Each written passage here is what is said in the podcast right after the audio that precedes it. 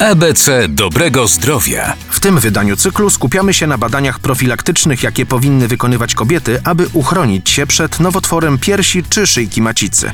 Wcześnie wykryte są niemal całkowicie wyleczalne, co pokazuje, jak ważna jest regularność badań. Ostatnio coraz częściej uwaga kobiet zwraca się na problem raka jajnika. Rak jajnika przez wiele lat był nazywany popularnie cichy zabójca, bo objawy, które są niespecyficzne, bo one są zazwyczaj związane z układem pokarmowym, bo są to często kobiety, które przez kilka miesięcy chodzą do lekarzy. Jeżeli faktycznie miałam w rodzinie osoby, które chorowały na raka piersi, na raka jajnika, to już w tym momencie powinna mi się zapalić żółta lampka, jeżeli przez miesiąc chodzę do lekarza, gastrologa, internisty, mam dolegliwości żołądkowo-jelitowe i nie pomagają do tej pory środki, pójdźmy również do lekarza ginekologa, bo im wcześniej rozpoznana choroba, tym więcej szansy na to, że możemy leczyć bezpiecznie. Mówi profesor Mariusz Bidziński.